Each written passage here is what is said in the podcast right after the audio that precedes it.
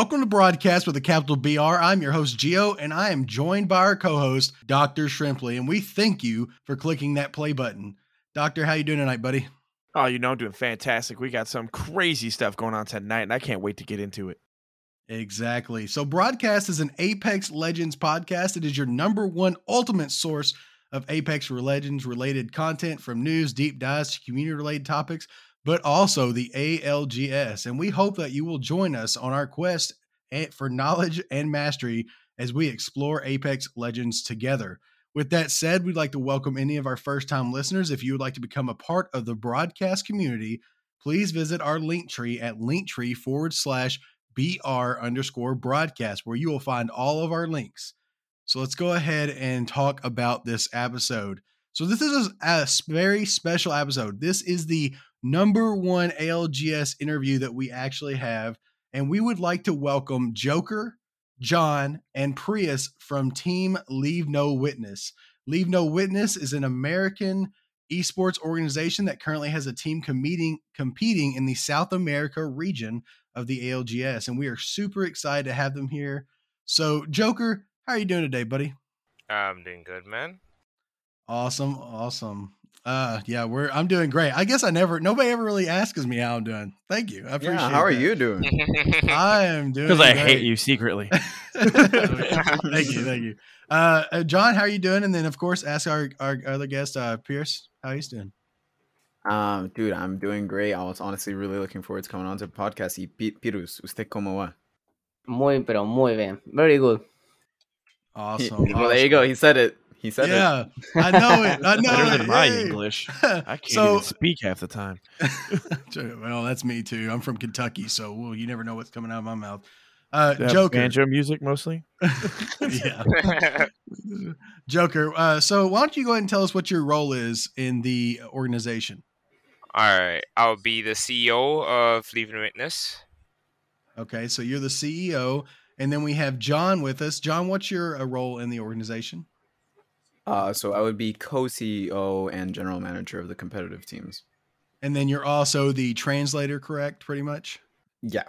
So I mean, since we pretty much deal mostly with uh, South American teams, I am the Spanish speaker, and so I would do a lot of the uh, a lot of the communication work within the organization. All right, and then will you ask Pierce what his role is for us, please? Pirus, ¿qué es tu rol en nuestra organización? Mi rol es ser jugador de Apex Legends y capitán. Yeah, awesome. Pierce's role would be uh, Apex Legends player for a competitive team, and on top of that, being captain for the team. Awesome. So he is basically the in-game leader, um, the guy you want to listen to, and all of that great stuff. When you are, you know, it's it's pretty cool uh, to talk to you all, of course, because the in-game leader, of course, when you get to hear comms in the ALGS, you hear a lot Mhm. from the in-game leader, and so to have Yeah. Pierce here to represent that, totally awesome, and we can't wait to get into the questions and look more into what he does for the team in that aspect. So why don't we go ahead and do a quick topic rundown? So the first thing is we have a couple of announcements, very, very quick. We then broke down the questions in five different categories.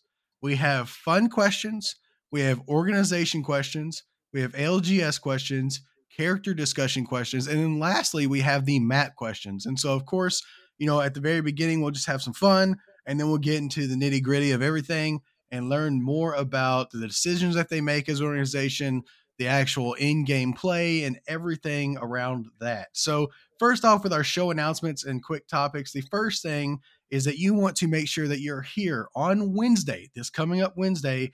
Um, that will be our normal cast. And so, uh, actually, Elmer Fudd and me have created tier list for the season 11 legends, all the season 11 guns, all of the PVE, and each each Apex Legends map. And so we're going to go through and rank everything, the entirety of everything that you can fi- find in Apex. We're going to talk about it live on that cast, and then you know just have some fun with it. We're just going to enjoy our time, um, and we hope that you all can look at our tier list and either you can talk crap about them or you can just and you know you can agree with me and disagree with Elmer Fudd because that's usually um, what we like to see here, right? Um, so That and like then our favoritism. yeah, whatever. Who cares, right? Uh, and then our next interview, or, or actually, yeah, our next announcement, but it's also an interview, is that we will be interviewing Kate Yeager, the host for the North America and EMEA um, ALGS on December 8th. So it's another big interview that we have here. Of course, uh, you know, if anybody else that's a part of the ALGS would love to be interviewed, we are here. We are li- ready to listen and we will take anything that we can get. But we are super excited to have someone like Kate who has production experience, who has hosting experience, who has all of that great stuff um, to offer us in, in the format of an interview. And so we cannot wait for that to happen. And we thank you so much, Kate, for for joining us. And I am still praying for your dog. May your dog get better. Yeah, I'm most definitely gonna tune in onto that episode. I'm really hyped for that. Oh yeah, it should be good. Yeah, she is a really, really cool person. She has a really, really cool personality. Her resume is amazing, the things that she's done. And so we will be hitting on every aspect of her resume and all the things she's done. Oh, yeah. And then more more than just that, we want to get to know who Kate is, right? Yeah, I know way too much about her life already. I do. I, I dug way too deep, too fast. That's good. Hey, that's good. That's exactly what you want from an interviewer. So let's go ahead and get into our first topic or the fun questions. So this is just fun questions about life, right? Um, so the first question, I'll go ahead and go and I'll call out who I'm speaking to, and that way we kind of know who to who answers. Um, Joker, why don't you go ahead and tell us what do you do in your spare time, and also do you have a job other than being CEO of Leave No Witness? Ah, yes, sir. Um, so basically, I dance. Oh, yeah. Um, I make dance videos and stuff. Uh, I'm pilot in training. You know, I go to school for that. Um, what else I do again? Yeah, and I help kids at uh, church do some well, some stuff. Being uh, let's say with dance or helping them with other other curricular activities that they need, just to keep them out of you know out of trouble, basically. Yeah, charitable do. volunteer work. Yeah, and then He's a philanthropist. and, then, and then I go then I go to work. Uh, I work as a warehouse manager. Uh, you know, uh, help out there, make sure the stock is right and everything. And yeah, that's that's what basically I do. That's awesome. That's exciting. Yeah. So it sounds like you're busy. I'm I'm actually I was actually a youth pastor uh, recently, and then I of course I Oh. stepped down to spend more time with my family, but I definitely know how uh, you know involved the church life can be. So, um, John, why don't you go ahead and tell us what you do in your spare time? So, uh, to be honest, my spare time, I have very little spare time. um, honestly, my spare time is leaving a witness. It's honestly a passion project. Um, and I'm a full time architecture student, and so you know, I have pretty pretty short nights of sleep. Not gonna lie, I sleep between four to five Mm. hours a night. So, Mhm. I mean. I don't sleep much, but as long as the like really really dark bags don't start coming in, I'm fine. I'm happy with it. There you go. There you go. um, but yeah, I mean, maybe once every full moon, I'll probably be able to like touch actual games. You know, I absolutely love playing Apex with like our Apex t- team. Like they're Mhm. so incredibly cracked, and like sometimes, sometimes they just hit me with a like a little subtle compliment, like, "Oh shit, John, I like what you're doing there," and I'm like, "Thank you, thank you. I'm not bad at games." So I you mean, go. you know that's that's always like a highlight you know that's always like a, a good hobby of mine to just like play games like any other person really and Yeah. um yeah that was great, that's- man. Well, that's cool. I, so, what is your goals for architecture? I'm just curious. so i mean honestly my goals for architecture super super simple i i want to be more of a giving person i don't really want to make money right when i when i joined leave no witness it wasn't for money right it's just Mhm. I, I wanted to actually you know give a chance to uh you know struggling esports players who are looking for an opportunity and so i want to do the exact same thing with uh with architecture so maybe build building some sort of community homes for co- struggling university or college students and like really really difficult real estate uh markets Mhm. like let's say british columbia vancouver uh you know Yeah. stuff stuff like that right So um but philanthrop- philanthropy, right? yeah for I'm, sure I'm man so proud I believe in you. You've got this. for sure. So that would be like my one of my long term goals. Um, but in high school, I was also a competitive swimmer. Oh. Um, and so I would actually I have a very close relationship with aquatic activities. So I th- guess another long term project of mine would to like build and run my own interior swimming pool. Oh, okay. Well, that's cool. So, So I guess Yeah. uh, you know, news flash for everybody out there: John has swimmer bod and Geo has dad bod. So well, there Big we go. brother, big Uh, there we are. So uh, why don't you go ahead and ask Pierce? I definitely would know what he does in his spare time other than playing Apex, unless it's just playing Apex, right? entonces, Pirus, te pregunto, ¿usted qué hace en tu tiempo libre?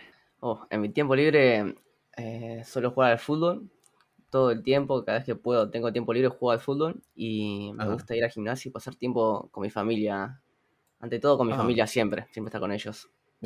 So I mean, he lives a very humble life in his free time. He whenever he has any free time and any free time he has to spare, he always uh, plays soccer. So uh, football, you know, to anywhere else that is in the, Oh. The United States.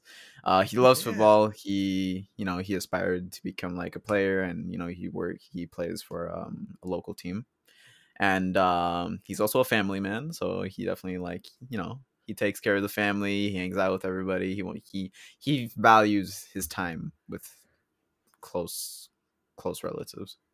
Awesome. Uh, I'm the same way. I have four kids myself, so you know it's all about the family time there. So, question uh, for Pyrrhus: If you had to choose one place for us to visit in Argentina, where is it and why? So that's you, John.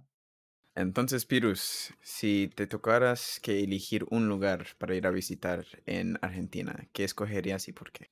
Uf, me gustaría ir acá, como dicen en Argentina, al fin del mundo, que sería Ushuaia, que tiene un clima muy frío, me encanta el invierno y es, es hermoso porque allá nieva, suele nevar mucho y yo nunca, nunca vi la nieve.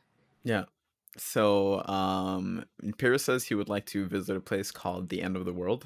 The end. Um, yeah, it's quite literally called the end of the world. The the place is actually called Ushuaia. It's in uh the complete south of Argentina, and um, it's actually like a very mountainous, rocky area where there's snow. And Pyrrhus has never seen snow, even though he lives in Argentina. oh wow. So he he does very much like cold weather, and so he would want to uh, he would like like to see it and experience it for for what it's worth.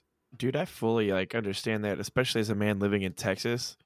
Like when I moved to Colorado for like a short little bit, dude, I loved the snow. I had so much fun. It is the best thing. I really hope he gets to do that, dude. Snow is so much Yeah. fun.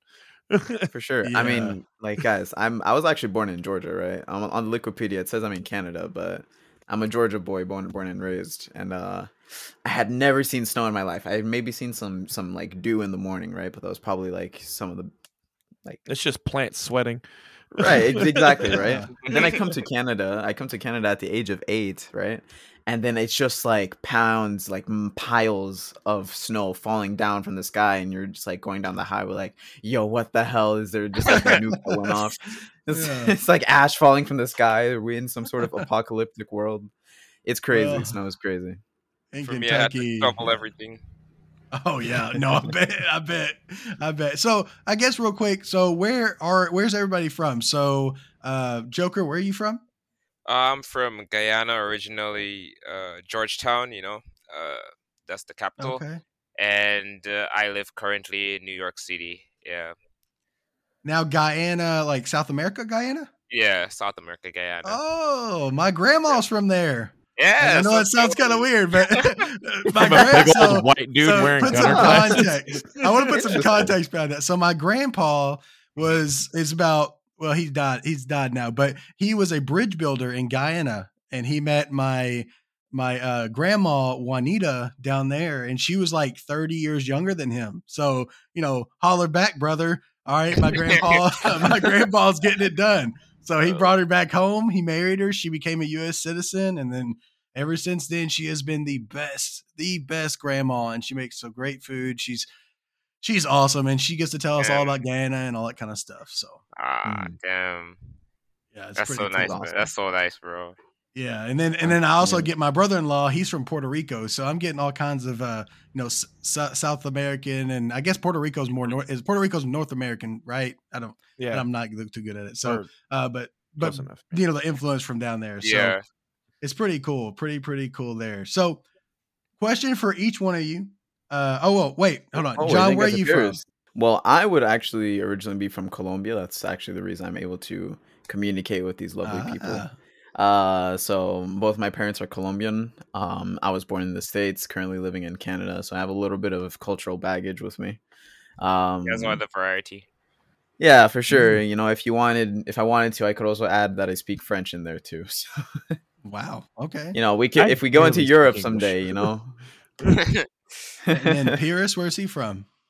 Pirus, ¿de qué ciudad ah, vienes? Soy de Buenos Aires, Argentina, el centro.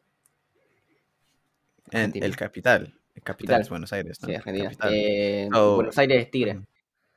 Buenos Aires del Tigre. ¿Qué es el parte del Tigre? Sí, está, Buenos, está Buenos Aires y Tigre está dentro de, Buenos Aires. Oh, okay. And so um, Pierce actually lives in the capital of Argentina, Buenos Aires, uh, more Mm. specifically in an area called Del Tigre. Okay. So, yeah, honestly, Buenos Aires del Tigre sounds like sick as hell. I'm not gonna lie. It's just like, yo, I, I live in a place called Tiger. yeah, like, mine, mine does not sound that cool. Just like I, Yeah, I'm I from know. Charlottetown. I'm from Henderson. so, welcome. so thank you for letting us know that, man. So um so we had a one more fun question here. Uh if you could have one of the character's abilities in real life from Apex Legends, what ability would it be and why? Why don't you go ahead and tell us, Joker? What ability and who? Uh, I'll, I'll more pick Wraith on that one. Wraith, yeah. Wra- Wra- Wraith for the portals. I mean, not really the portals, but her ability to phase, and Mirage for going invisible. Mm. You know, the the trickster kind of thing. I, I'm into that. Like those two Yeah. abilities together, I feel like, bruh, like I'll be unstoppable with that. Yeah, like- but like the passive only lasts for like five seconds, right? but I mean, but but duplicating yourself will be cool, man. I mean, Yeah, like I just mean- imagine like having a guy being able to run s- uh, a whole org over there and another guy doing something else. You know what I mean? Like, come That's on, man. true. You know, That more would be- jokers. yeah. More jokers, you know. You, you need them. Right? Yeah, but that wasn't until you could actually control the, your Mirage clone, right? Before then, Yeah. screwed, right? yeah, it was screwed. Yeah, I still miss Uh, the invisibility though. You know. Oh yeah. Oh yeah. So John, what about you, buddy? And then you can of course ask Pierce for us. Yo, honestly, no lie. I don't want any of that supernatural shit, bro. I I'm honestly really okay. I've been super biased. I'm like a big, big like Wattson main, right? So if I Oh. honestly just had like you know some sort of quantum mechanic engineering knowledge, I think I'd be good with that. No lie, that's my There passive. Fair enough. Yeah, Uh, so I guess whenever we talk about Wattson on broadcast, we need to hit you up for a Oh, episode. dude. on- Yeah. Pretty much. it. I'm cool with that. So what does Pierce have to say? Entonces, Pirus, si pudieras tener una de las habilidades de los personajes en la vida real, ¿qué personaje, qué personaje y qué habilidad sería? ¿Y por qué? Uh, oh. me gustaría ser Valkyria y tener su ultimate. Viajar por todo el mundo. Y a para dónde Ushuaia. viajarías? A Ushuaia. and so, uh, Joke, uh, Pierce is a, a big fan of other places, right? So he would most definitely want to get Valkyrie's powers, right? Just you get ultimate, shoot up into the Oh, sky, Okay. and um, first place he's going to is, is Ushuaia, end of the world. There we go. hey, this man has a mission and he knows what he's about to do. He's going to, to, Yeah, for uh, real. One could even say he's wanting to go to World's Edge. Ah.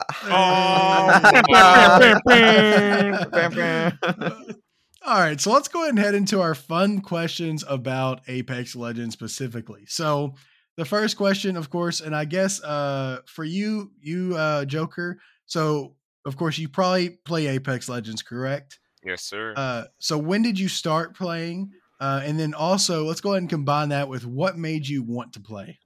Okay. So I started playing Apex 2019 the moment it came out. Um what made me start playing was my cousin was like, "Damn, look at this trailer for this game like, bro, come play. you know, because I was I was already playing Overwatch at the time, and then I Oh, wanted yeah? something new. I wanted something new to play, and then he said, "Well, look, man." Look at this trailer right here. This new game coming out. I see Wraith, and then I see Gibraltar. You remember that, that old trailer where they like Mhm. boom, and then Lifeline is there and stuff, and Wraith is there with the triple take in the end. And I was like, Mm. damn, I, I gotta see about this. I start uh, trying to play the game. Uh, I got destroyed by Doctor Disrespect and all those guys at the time, and I was like, well, at least I could get a couple wins by ratting and stuff, and it was better than Fortnite. So I said, yeah, that was the, you know, that was the one to go to go with, and I started playing it from there. I Heck enjoyed it ever since. Yeah. Heck yeah, man. I was actually an o- avid Overwatch player. I played Overwatch for three years straight. The only reason I got a PC, all that kind of stuff. I was a tank main. Um, and then, of course, once Apex came out, I did a podcast, and then now I'm here as well. Um, so, John, why don't you go ahead and tell us why you started playing, or when you started playing Apex, and why, and then go ahead and ask Pierce for us. Um. Well, why I started when I started uh, playing Apex, I I started playing Apex right at the end of season four. I think right as season five was beginning with the release of Loba. And not gonna lie, the character design for Loba is very appealing. Yeah. I was like, huh, Wow. I'm interested. What what is this? Right? Yeah. So I get into the game, right? And it was initially a lifeline main. You know, you don't really have any characters uh, unlocked besides like True. you know the first four or five, right? And I was like, you know, lifeline's pretty cool. I, like- I was always a support main in any other game. In Overwatch, I'm an Ana main, uh, and even when I play RPGs, I'm always like the healer in my Mm. squad, right? Mhm. Right? And I was like, lifeline loo- looks really cool. I want to provide cover or support uh, to my teammates who need it. And then um, I started playing more and more, and as I then I got to Wattson, right? And then Wattson Yeah. was just a whole other thing because it was more one of those things where like total control. If you come into my domain, then something's wrong with you, right? and I was just like, I, I like that control as- aspect of uh of like the wa- character Wattson. But what actually um made me want to play Apex? Uh, initially, it was just like a tryout thing, right? but um, I had actually not been gaming for a really, really long time. I had only just recently built my computer, and I was like, all right, so I got this computer. It's for architecture school. I'm gonna render buildings and stuff. It's gonna be great. And um, obviously, I had this really big, like, really powerful graphics card. And I was like, well, maybe I'll get back into gaming because I hadn't touched like a controller. And X- last time I touched uh, games was like an Xbox 360 controller, and I was playing Halo Reach Mhm. and uh the just halo the arena shooter was literally everything i was wanting because i've never been a fan of low time to kill games like call of duty Mhm. uh two three four bullets like you- you're dead right and i was just like Yeah. But there was no there was no like interaction there was no fight you just caught me going around a corner and so i was never really attracted to like low time to kill games like that but then Yeah. like apex just like exchange you know it's a battle of attrition back and Mhm. forth and it's just like you could really easy just really easily just turn around a corner pop a battery in six seconds and turn a fight around right Oh yeah. And just, like, absolutely. Yeah, man, it's crazy. I have been been in some of the most insane fights in Apex, and I am honest. Again, I'm biased, but it's honestly one of the best best shooters on the market right now. Oh yeah, it definitely is. So why don't you go ahead and ask Pierce what, uh, of course, when he started playing and why he um, plays Apex. Entonces, Pirus, te voy a preguntar, ah, ¿cuándo es que empezaste a jugar Apex Legends y qué te hizo querer jugar Apex Legends? Empecé a jugar eh, Apex Legends desde el primer día que salió. Vi que era, Mm. vi que era un juego con mucha movilidad, eh, difícil, que tenés que vaciar literalmente un cargador para matar solo a uno. Y Mm. esa dificultad que tenía fue la, la que me hizo querer jugarlo. Yo era jugador competitivo de PUBG, me estaba integrando al competitivo. Y cuando vi Apex dije, wow, esto es mucho mejor. Y me pasé a Apex y fue cuando seguí avanzando en el juego. Okay. So um actually a Pierce would be a day one player. So when they Oh, had just okay. dropped it unan- uh, unannounced when they dropped Apex. And uh previously Pierce was a competitive PUBG player, right? And Mhm. then, you know, he was playing games, he got good at the game obviously, and then he, just the moment Apex come out came out, he was like, "Man, this this is better." He's just like, "This is better immediately." right? So uh, he h- made the switch from PUBG to Apex, and uh, okay. I mean, he just really he's also just like me, where he appreciates the high time to kill uh, aspect of the game. Right, you just unload an entire clip, and that's when you get the down. It's if he feels like you have to work for it. Yeah, yeah. And so we're in year, I think year three, right, of Apex Legends being out. So what keeps Joker as as the CEO of this uh, organization? What keeps you wanting to focus on Apex? You know what what's so enticing about Apex? Basically, these guys, my family, leave the weakness. They're the reason why I keep playing the game. I mean, when you sit down and watch these guys pop off, wouldn't you want to play the game? Yeah. You'd be like, oh my god, maybe I could do that. You know what I mean? Like, let me get into Valid. it and try to, you Mhm. know, you just hear the, the announcer say, oh, these guys just did this, just eliminated. And I'm like, damn, that looks easy. You probably could do it in the game, but you know, like, It my skills are not my uh, skills are not at, uh, on top of that level. But yeah, you know, it's it's re- it's really nice to be around them, and that's what uh, really keeps me playing the game. Really, Yeah, yeah. And John, what about you? And then of course, as Pierce, we definitely want to know why he continues to play Apex. Um, what keeps me playing? Honestly, no lie. I just really, I've always been a person who appreciates story building, world building, and I was uh, honestly a really big fan of Titanfall 2. Uh, you know, that whole BT, the whole, just t- the entire Titanfall game was like a masterpiece. I honestly think it is the be- it is the best movement shooter that has been created up to date. Um, you know, obviously I'm biased with Apex, but it comes in and it comes in second and um i just like i always had a thirst for more story. I needed more content. I needed more lore.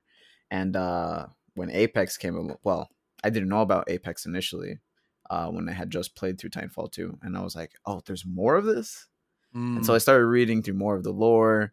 I started watching youtube videos like catching up on lore from seasons 1 to 4 and then i've just been collecting those treasure packs every single day trying to read those comic strips that come out like once every week. I'm just like, all right, I'm satisfied. all right. And Pierce, what do you what do you got to say, buddy? Entonces, Pirus, ¿qué te mantiene jugando a Apex Legends? Yo creo que lo que me mantiene es saber que cada día puedo mejorar aún más. Eh, Mm, que, que sé que hoy fallé en algo, mañana no lo tengo que hacer y mejorarlo día a día. Tengo, Mm. sé que tengo el, el potenci- el potencial de mejorar cada día más, siempre. mm. So honestly, Pirus is really all about that competitive aspect. He feels like he knows he can always get better and better, and so he plays the game because you know he knows that with the amount of hours he gets into it, he's definitely like a top zero point zero one percent player in uh Sweet. in the game in the scene. And so I guess I have a question for Pierce. Um, you know, we recently, I would say recently, just got Apex Arenas. And so I have a buddy named Hurdle3K that does an Apex Arenas podcast. So I definitely feel like I need to Mm. add this in here. Um, so we have Apex Arenas. And then, so what I would like to ask Pierce, since, you know, he kind of, I mean, as a player, he'll know what he wants to play, right? So he obviously wants to play Battle Royale because he's choosing to play Apex Legends professionally. Now, I'm curious on his thoughts on whether or not he'd like to play Apex Arenas professionally. So if you'll ask Mm. him that for me. Entonces, Pirus, queremos saber si usted juegas a Apex Arenas y pues si crees si algún día em, Apex Arenas podría llegar ah, o hacer su camino hasta la escena competitiva de la LGS. Uf. Mm, No, no juego Apex Arenas. Tipo, lo juego solo para, para calentar, tal vez, antes de jugar Rankeds o algo así. Pero que se. que esté como modo de juego de ALGS en el sentido competitivo. En como un, un formato torneo con sí. eliminación. ¿Crees no, que sí no, podría? Creo que no, porque eso no, no demuestra mucho. Hay equipos que, que no tienen el, el pegue para, para Apex Arenas, pero lo metes en un torneo de ALGS y, y están siempre dentro de zona, saben cómo rotar, saben lo que Mm. tienen que hacer. Pero no, no- capaz que no hacen mucho daño, pero ganan partidas así por el, el posicionamiento que tienen y cómo se va desarrollando la partida. Y Apex Arena es como 3v3, tiros, tiros, tiros y, Ujú. y es el que hace más daño y mata a los otros más rápido. O sea, no lo veo como. Entonces, como. ¿crees, ¿Crees Creo que que es más simple probablemente para un jugador que sea más nuevo, por ejemplo, al juego? Tal vez, sí, Tal vez. sí. Mm. So what Pierce says is that he doesn't actually personally, you know, actively play Apex Arenas. He actually uses Apex Arenas more as a warm up. Um, given that the Mm. rounds are just so consecutive and then just like really immediate, you don't drop in, have to find a fight and whatnot. He finds it's really he finds it's really good for warm ups, uh, before playing ranked or before getting into a scrim or whatnot. Um, but as to whether or not he thinks it would be able to enter the ALG scene, um, he's more concerned about whether or not the interest would be there because he was kind of saying it's it's less applied than being in the BR mode and having to think about rotation, staying in zone, uh, looking at the kill feed and whatnot. And so um, he definitely, I asked him the question, and he thinks it would definitely be something that would be more um, welcoming for a new player. Yeah, yeah, that makes sense. I think that one thing that would be cool for me is I know like Overwatch when they did the pro scene, uh, they had their casters kind of play um, against each other for something fun. I think it would be pretty cool to get your top teams and have like an event where they play arenas against each other, something cool like Yeah. that. Um, and that way it, it would kind of bring interest to arenas, but I don't think arenas has a spot in in professional play, especially the LGS. So I, I'm not Mhm. saying that somebody can't go out of their way and create it, but definitely I think battle royale is where it needs to be. Um, and so Yeah. for Pierce again, uh, if you weren't playing Apex Legends, what game would you be playing? Entonces, Pirus, te pregunta, te pregunto, si no estuvieras jugando a Apex Legends, ¿a qué juego jugarías? Uh, yo creo que tal vez estaría jugando Call of Duty Warzone. Amo la saga de Call of Duty. Me encanta el Call of Duty. Ajá. ¿Desde, ¿Desde qué edad juegas al Call of Duty? ¿Desde que eras todo chico? Desde que tenía 6 años, 7. Seis años, wow. Y siempre estuve al tanto de los Call of Duty. Si no lo podía jugar, lo veía por YouTube, pero me, Lo ve- me encantan. And so, uh, Pyrrhus definitely says that he would most definitely he would be a, a Warzone player. Um, he says Oh. he has like a very tight connection with just like the Call of Duty franchise. Uh, he's been playing the game ever since he was six or seven years old, and um, well, like when he wasn't playing it young when he was younger, he would always be watching it on YouTube, right? Yeah, that's awesome. So I actually that's one of the other games I play is Call of Duty. And then of Mm. course with Halo, uh is he is he play Halo? Juegas a Halo, Piro. No, tenía pensado empezar a jugarlo por el por la dificultad que tiene también. Pero ¿Te me gusta Halo, me gustaría. ¿Quieres jugar? ¿Quieres jugar más tarde? No lo tengo, si me lo compras. um, Pierce definitely says he would be really interested in getting into Halo in the new Halo Infinite. Um, given that it's like a free game and it's like it's acc- it's accessible on computers, he's definitely been wanting to get into it due to its high skill cap. Um, and so I mean, I was just asking him if he was wanting to, uh, you know, run a couple games later, but he doesn't. He doesn't have it downloaded yet. Wow. yeah, we we actually just found out that of course, you know, if you all make it to the playoffs or the championships, you're probably going to see Team TSM there, maybe eventually. And Snip3down just left for Halo, so uh, that's what we've heard. Goaded. That is absolutely insane. I didn't think he was going to do it because he honestly had like a really, really good opportunity with TSM. But, Mhm, uh, yeah, man, I don't know. So I don't know. we'll I'm definitely be talking somebody. about that in the future. but uh, that was big news, of course. And then also, NiceWigg's team dropped out too. Sheesh. So Yeah. they're gone too. So you know, you guys are, you know, we're looking for Leave No Witness to come out on top. Let's go. Hopefully, man. Hopefully. We still got a long way to go. Oh yeah, a long, long way. I didn't know how long ALGS was until I started doing this podcast, and then I was like, "Well, uh, babe, you'll never see me again." So here we go. um, I'm going to let Dr. Shrimpley take on this organization questions. And so basically, what we want to do here is we're going to ask the majority of these to Joker and let Joker uh, talk about the organization. Um, but uh, Dr. Shrimpley, if you will, go ahead and run through these, uh, and we'll we'll get through them as quickly as we can. All right, speed run, go. Oh, just kidding. All right, so real quick, man, uh, how did Leave No Witness begin, and and why? And give us a little bit of the origin behind that. Uh, you want you want John to answer that? I'm just kidding. yeah. So so basically, it even it started like beginning of January. Uh, basically, we didn't really start until like March. So what really happened was, uh, like I said, my cousin got me into Apex, right? And like, what we did was when we were playing, uh, we'll make sure no one could get rezzed. You know what I mean?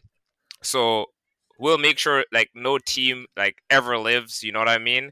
Basically, leave no witness. Basically, and then we ended up getting this badge called the uh, in, in Apex the the weakness badge, no witness badge or something like that.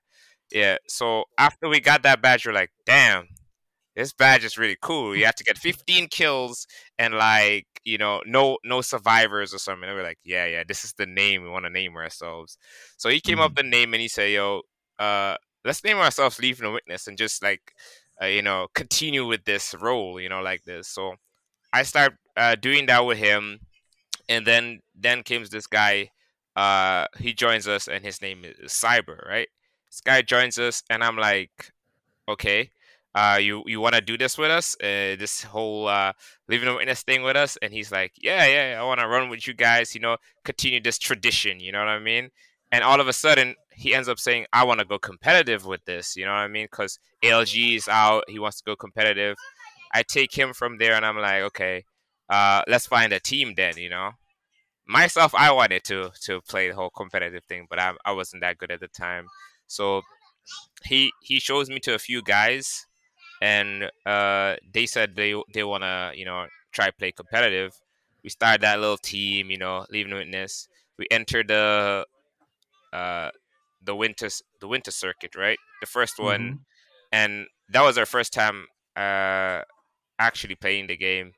And uh, to me, well, that was really why why we started basically, because uh, we like we we loved it after that like after we entered the our first tournament and stuff, it was then I said, well, uh, yeah, this is what we're going with. Leaving Witness is the name. Uh, no need to change it. Nothing else, because when that commentator started saying, "Yo, uh, damn, they, they are living up to the name. It's Leave No Witness." You know what I mean? I was like, "Yeah, well, that's the name, guys." Mm-hmm nothing else. I, I, remember saying that several times. yeah. Well, yeah. That's that's that's basically our, our origin story there. I mean, it rolls off the tongue, right? Mm-hmm. Oh yeah, it goes yes, so well. Hashtag be the witness. Got you. All right. Uh, with that, so uh, we see that y'all guys are a group of obviously passionate gamers and dancers. What is the story behind that? Yeah, so way before uh, the whole Leave Witness thing, I was part of a dance crew called Street Knights. So we were we were really good, winning uh, a couple dance tournaments and stuff. That was when I was younger, and uh, I liked that. So what I did was with that is that I, uh, uh, since my crew weren't together, you know, at all, and uh, one of my crewmates was like, "Damn, so what's our page doing there?" You know what I mean?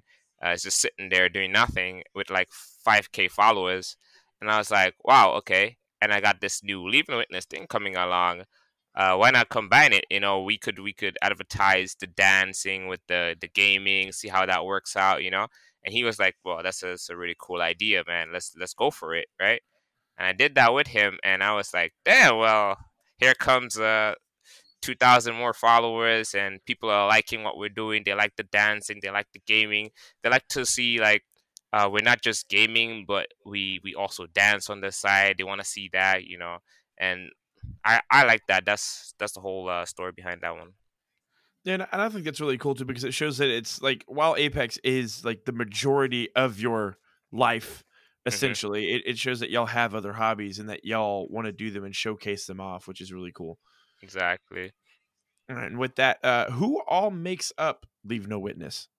So basically, Leave No Witness, I like to take it as not just a team or organization. It's basically a family because uh, it's basically like I have kids. You know what I mean? And I'm like, uh, like Mm-hmm. Like me and John are like the parents and everything. We're like taking care of them, nurturing them, you know, bringing them up, giving them whatever they need or managing them well, you know, giving them the right things they need, and that, that's how that's how we see it. Like this whole family, you know, we don't like to see it as oh, this is an org, they're doing this. I mean, yes, that's the picture, but when you actually come into Leaving No Witness, you'll see that we're just a family, you know. Uh, talkative players, full of jokes, and uh, you know, uh, basically a lot going on because we have a couple members within us that they don't play competitively. They don't, you know, uh, get their faces out there and show what they can do and all that. They play a lot of different games, and they're just in there in the community, just you know, uh, having fun with everyone, playing with our pros, just just having fun, you know, and that's what we call a family. Yeah, and I, I can definitely see that that's real strong, especially with how many people we have in our chat and watching us right now, and how they're all just as hyped as we are for this, which I think is a yeah. big thing. It shows the sort of environment that y'all have grown and, and brought up in this, which I think is really big. You know, on the outside, you're, you're an org, you're competitive, you you're here to win games, but once people join in and become a part of it, they realize that they're a part of something much bigger versus just uh, an org, which exactly. is really cool. All right, so being an American esports organization with a team from Argentina must have its difficulties. How do you all communicate and stay on top of everything? And I would say that's for both of y'all, since he's mainly the communicator. so basically, yes, we're an American org, and actually, we started in America. Uh, uh, but when we started our org, we have like you know, uh, uh just a, we had a South America team and had an NA team. You know what I mean? But then when you're looking at NA, like look who you gotta face. You know what I mean? Uh, mm-hmm. As an org, you, you gotta face TSM, you gotta face Cloud Nine. There's a lot of competitors in there, and I was like, um, when I looked at the scene and I saw the South America team doing way better. You know what I mean? Uh, it was like, yo, let let me stick with South America. You know what I mean? Um, it's it's a much better opportunity for us, and I stuck with them and that's that's where we are with the Argentina team now. Well, that's pretty crazy, you know, to, to, to have both and just you know and stick with mm-hmm. the ones that that have their strengths showing that hey we're we're here for it we're gonna push really hard. And it's like I understand like a lot of people it's daunting trying mm-hmm. to get into the pro scene no matter where you are. Exactly. Like, you're not just going to step in and try to box with Ali. That's not going to end too well. yeah. but yeah. but it, it's great to know that y'all y'all picked the the guys and stuck with them, and I I absolutely love watching them play. it definitely comes with its fair share of challenges, right? Because I mean, I would I guess this applies to any sort of uh, I'd say up and coming esports organization, but it's more like you're kind of deciding where it is that you want to go. Is does it make sense financially? stuff like that, right? Because I mean, everything comes out of pocket for sure, and um, I mean, then there's the difficulty of just straight up, you know, communicating, right? And I guess that's where I would come in for this part of the question. And um, initially, I had actually joined Leave No Witness as just uh, a member. Um, one of the prior retired CEOs of the organization uh, had invited me for a scrim, and I mean, I knew them from Overwatch, and I was like, all right, well, I mean, I just recently started playing uh, Apex, and I'll give it a try. Then the scrim never ended up happening, but I stayed around in the Discord, and you know, uh, more and more, uh, I would just come in, see what Joker was doing. I would see that he was working with people who were clearly just speaking Spanish, and I was like, oh, you, do you do you need help with this, right? And I was, you know, it's just like, you know, more and more help ended up becoming my job, right? And so I was like, huh. And I kind of just like stop, and I was like, man, how did I get here? it's like, man, what did I do? For sure, right? Like, what did I do to deserve this? I speak. I'm literally just a guy who speaks Spanish. ah, but you're so much more than that, my guy. Dude, he's so much Come more. on, he like, does a lot. Like on the surface, yeah, sure, you just you just translate, but at the same time, you're you're that connection between you know Joker and the wonderful team that mm-hmm. you know, IGLs for. And it's just like mm. c- communication, both in game and out of game, is a massive thing. You can never undercut communication. That's true. That is very true. So don't ever forget that. yeah. But that's where that's where the other difficulties come by, right? Because I, I mentioned earlier that I'm a full time student, and so when Joker doesn't have me, um, he's in he's in some pretty deep waters. Not gonna lie. we do have floaties. Yeah, hope he brought the floaties. You know, he he is he do, we do have our you know our occasional assistants. We're able to like you know fill yeah. in their roles from time to time, and I mean, thank God we have them, or otherwise, I don't know how we would still kept our head above the water. Exactly. Um, but I mean, we kind of just manage. We take things day by day.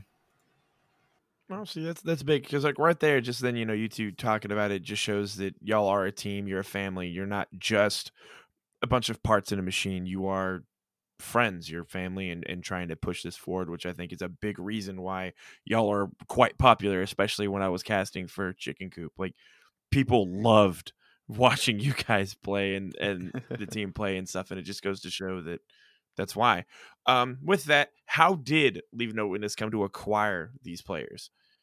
Uh, so that question will be for me. I know. Hmm. Well, what basically happened? Like I said, uh, we got this guy Cyber, right? We got our first team wasn't really Beerus and stuff.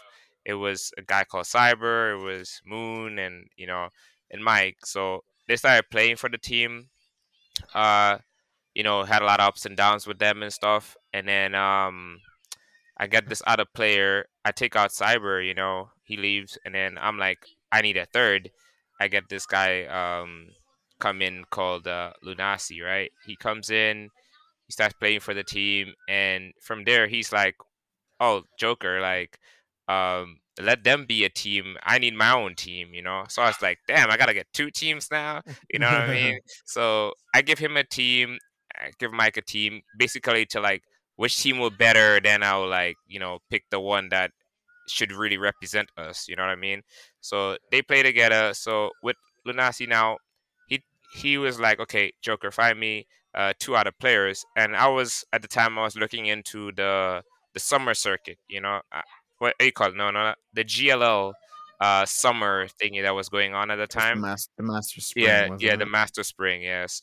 When I looked into that, I saw this guy, crazy player, run a zero in the finals. I was like, damn, this guy is insane. this guy might be the guy to contact, right? So I get in touch with him, tell him, yo, they want to play for us, you know, play with this guy Lunasi. And then he tells me, yeah, why not? I know you guys are, you know, you get in there. You, I've seen you guys play.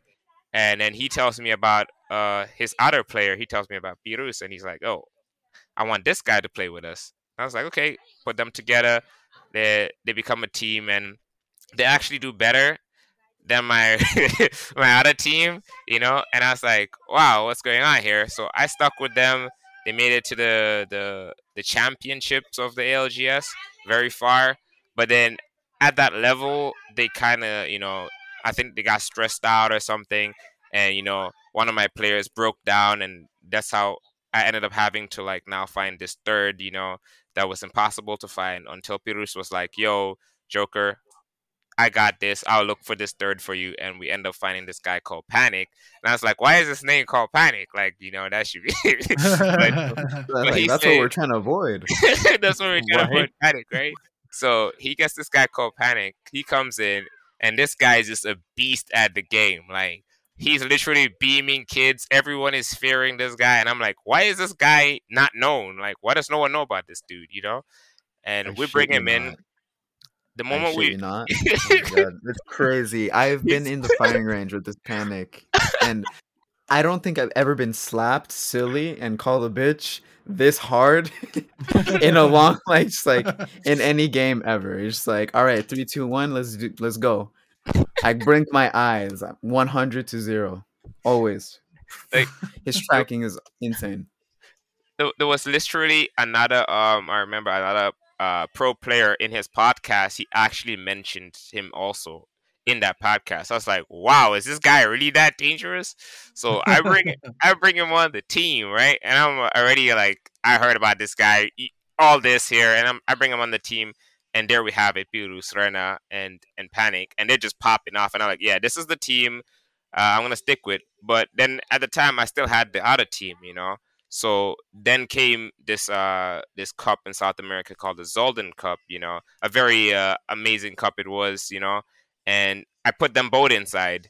So we went into group stages, and my two teams were in two different groups, and I would say uh, Living Witness one got first in in group one, and the other team got uh, first in their group. So I was like, wow, so both teams are good.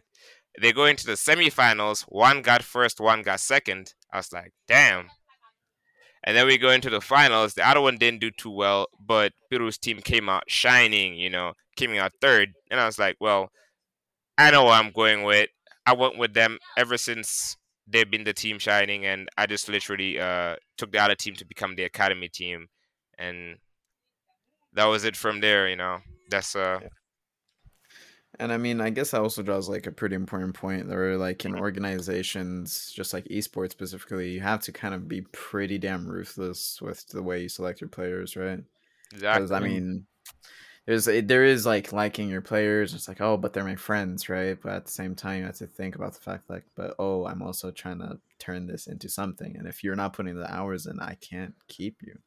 And I mean, there was a lot of I, I, by this time Joker had already taken me on pretty like I was already really really hands on with Leave No Witness, and um I saw this happening and I was just like, well, dude, we gonna we're gonna have like we can't really go down this fork road. We gotta have some you know choose something right yeah. and um it, it was it's a whole lot of things but it's been a lot of up and downs zigzags with uh you know just a whole journey of trying to maintain that sort of like organization owner and then player relationship right Yeah. because you know we, we love everybody right we, we like to share the love but at the same time uh, we've definitely had our fair share of people have taken advantage of our kindness Mhm. Mm-hmm.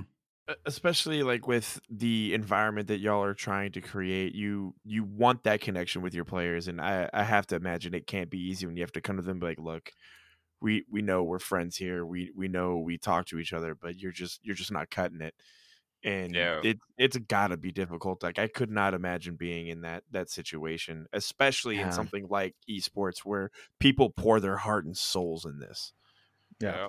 I also want to add to that, uh, to do with the what made us also make our decision even faster was when the ALGS was like, you can't have two teams from the same org in the tournaments. You know what I mean? I was like, damn. So I got to choose one. I choose one roster uh, to play in the LGS, and after that, you know, it had to come down to who produces. You know what I mean? Uh, who does it? And they were the team. You know, and we had to go with it. yeah i mean some, sometimes they're- they they help you make those decisions whether you want to do them or not Exactly. Oh, well, with that one said, what are the current and future goals of Leave No Witness? so uh John had me write write that down uh like a long time ago.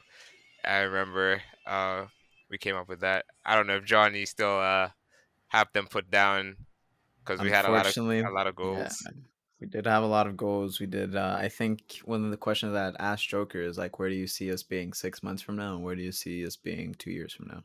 Hmm Um, you know, five years is definitely a stretch, right? Maybe by then, who knows? Maybe Leave No, no Witness will be in the hands of some other dedicated souls, or maybe it'll be sustainable for Joker and I. We honestly don't know what's down the road. But Yeah. um, you know, six months, six months and two years seems pretty, you know, pretty reasonable. I like to think.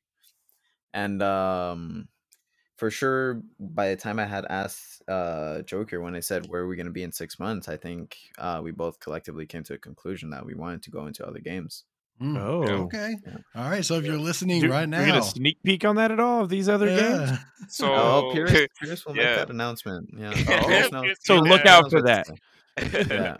so what happened for us also uh, uh currently what what we did basically looking at our uh you know future and stuff is basically we hopped into apex. So leaving witness is currently uh we have a, a uh, halo signed team actually uh a valorant signed team as well. Uh so we're competing in valorant now and halo as lo- as well as apex as well which is really nice. That's what we ended up doing uh, because we wanted to not just be this team, even when it's known for Apex. You know, want to you know get into the other scenes, get known. On top of that, uh, with our other future plans as well, we're like, look, like um, we want to help out the South America scene because a lot of people look down on the South America scene, especially from North America uh, and Europe.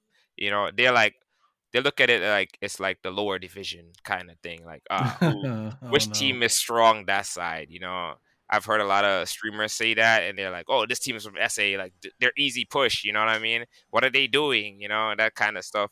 But they don't know like how it really is there and stuff. And I wanna, uh, as leaving them in the shed light on on the SA scene. That's why we also are doing tournaments in Yeah. the future as well.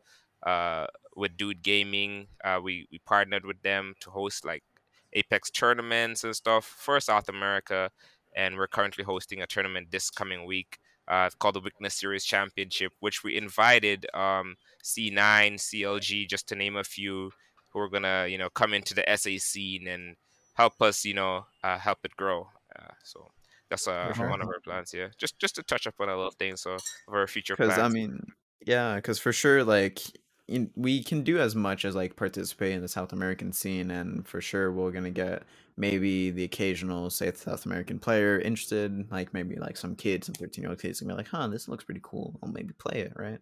But it's not gonna grow without us getting any sort of bigger eyes on it, and us as Leave No Witness, we kind of feel it to feel it as our like our obligation to not just participate in the competitive scene but to grow it right uh Mhm. because there's most definitely not enough uh i guess apex isn't really in the know in south america yeah gord i'm looking at what zag is saying let's blow up the sa scene that's what we're wanting to do we wanna blow it Exactly. up. Blow it up.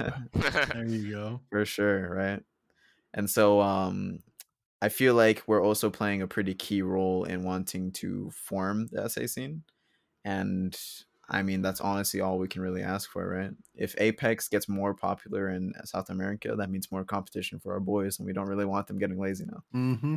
See, that's that's that's a big thing in really Admiral too, because it reminds me of uh, a team that plays in CS:GO. I can't remember the name of them right now, but they are still one of the few that is an all South American team, and that was their whole goal was to to keep bringing those those you know viewership and bring more people to the esports scene to see what SA has to offer. So I like I highly respect that.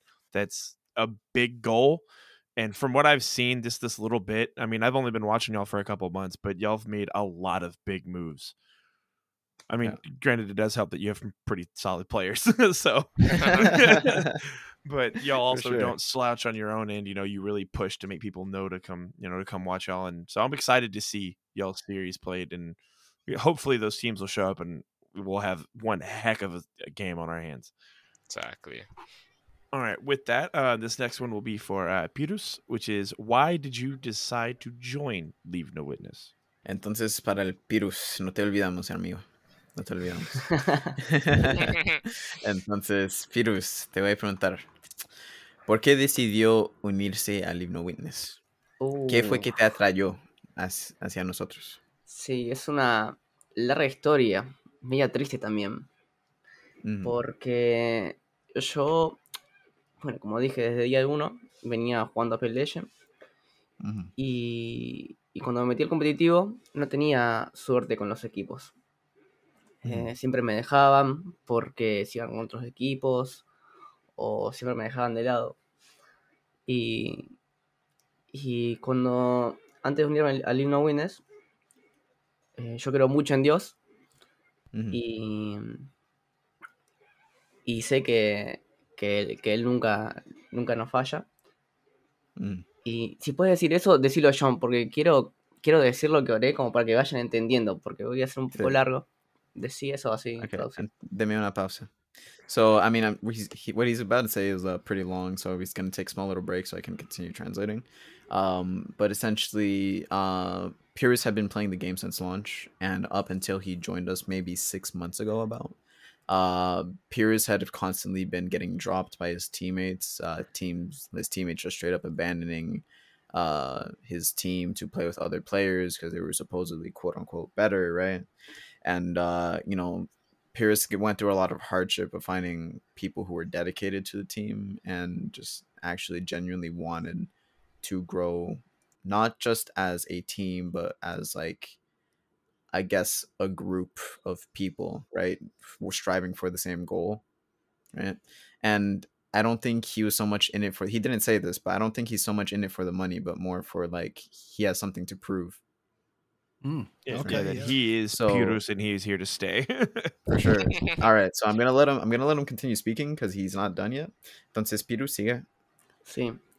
Y cuando no sabía qué hacer eh, con por dónde, por dónde ir, si seguir jugando a Apex o, o seguir otro camino, Ujú, traducí eso, por favor. So he didn't know whether or not uh, he was going to continue down the path of Apex Legends, um, or he was just trying to find other venues because uh, it was honestly really difficult and it was hitting him pretty hard. Ahora, si puedes seguirme, John. Ujú. Eh, me puse a rezar Mhm.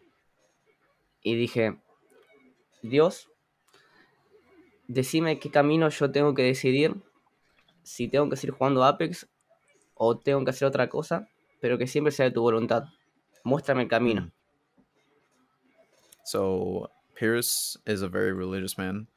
Um, and so one day he just quite literally sat down and he prayed, and his prayer was, God, guide me. I wish to know whether or not this is my place or if I have uh if you have other intentions for me and to just simply show me the way. Hey Después man, de- that's exciting. Después Ya. de eso, al, al momento de que hice esa oración, me llegó un mensaje de Rena diciéndome, estoy en un equipo y quiero que, te, y quiero que vengas a probarte.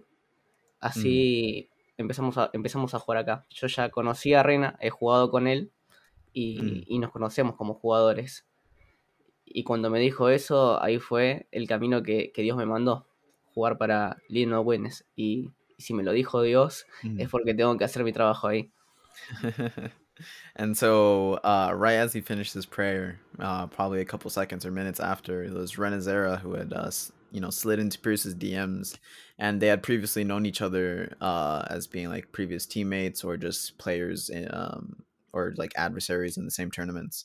And so, um, when Joker was telling the story about how we had Lunacy uh, and Rena, and we was looking for the second, Rena was the one who brought in Pierce, and uh, you know, uh, Rena straight up told him like, "Hey, I have a team here. They're really nice people.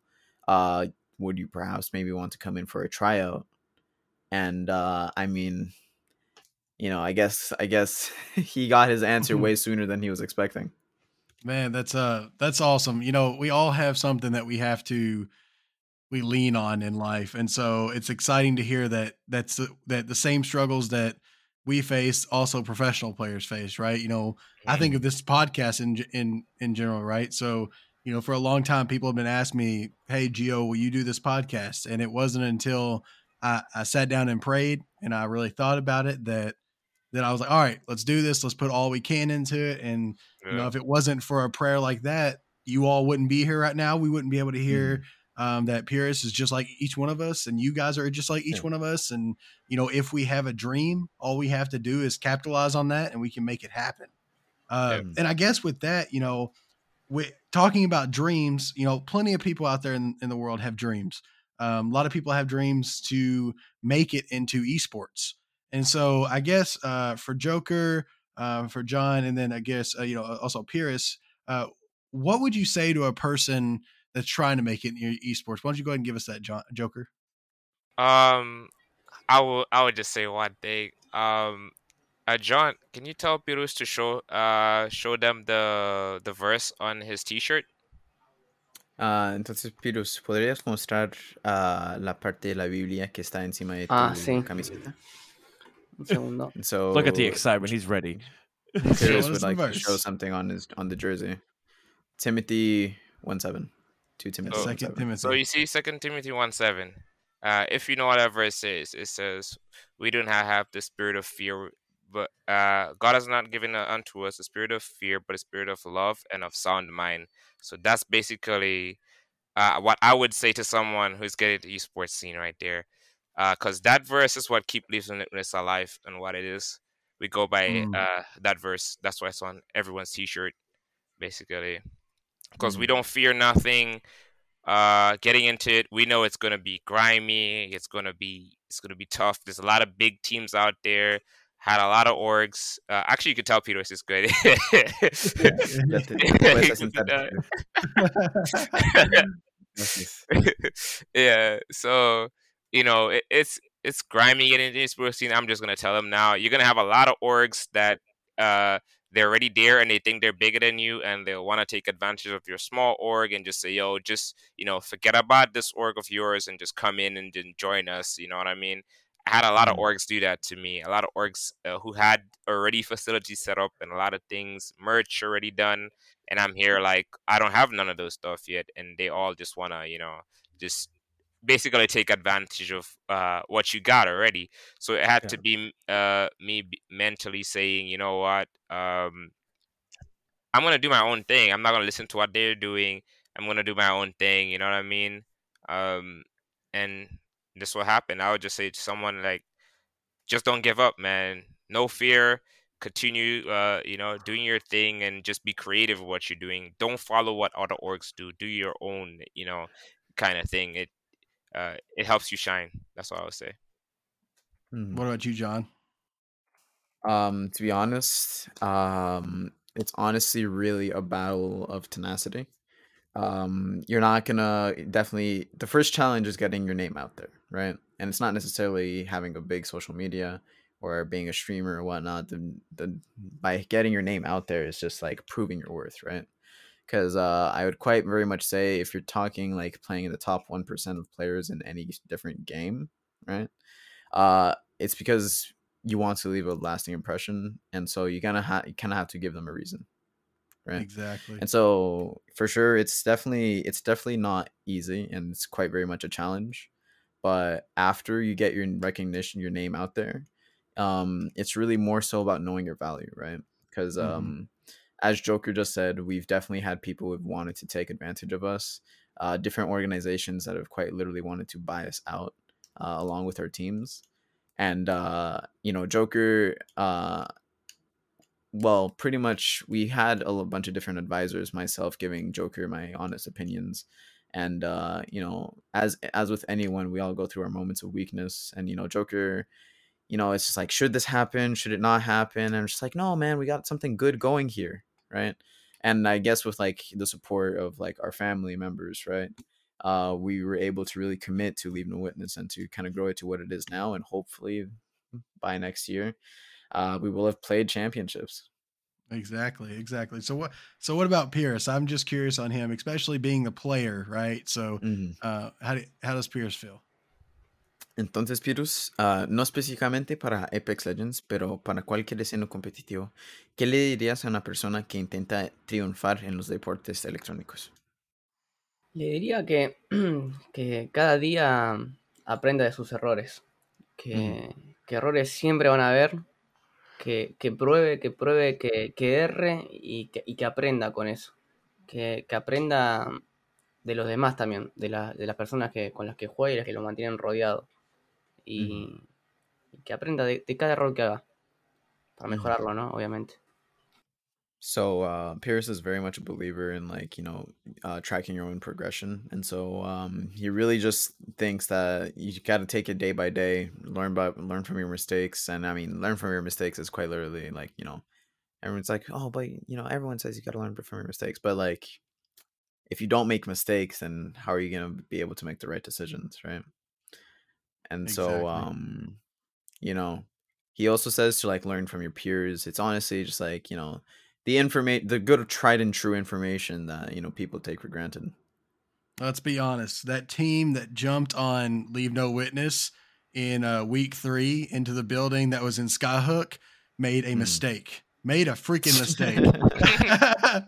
Let's be honest there. I, I forget what team it was, but man, uh, they had uh, the caustic set up. They had uh, all that kind of stuff. And this team tried to push them because they had, I think they downed one of uh, Leave No Witnesses members. And they're like, oh, we're going to push real quick. And then, man, bad decision on their part. Leave No Witness completely Yeah. jack them up, bro. It was so good. I cannot wait to podcast about South America. Cannot wait.